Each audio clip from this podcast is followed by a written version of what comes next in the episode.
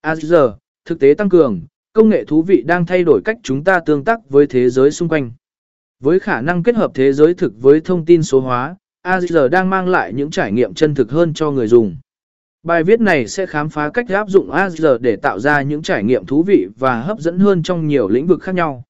Giáo dục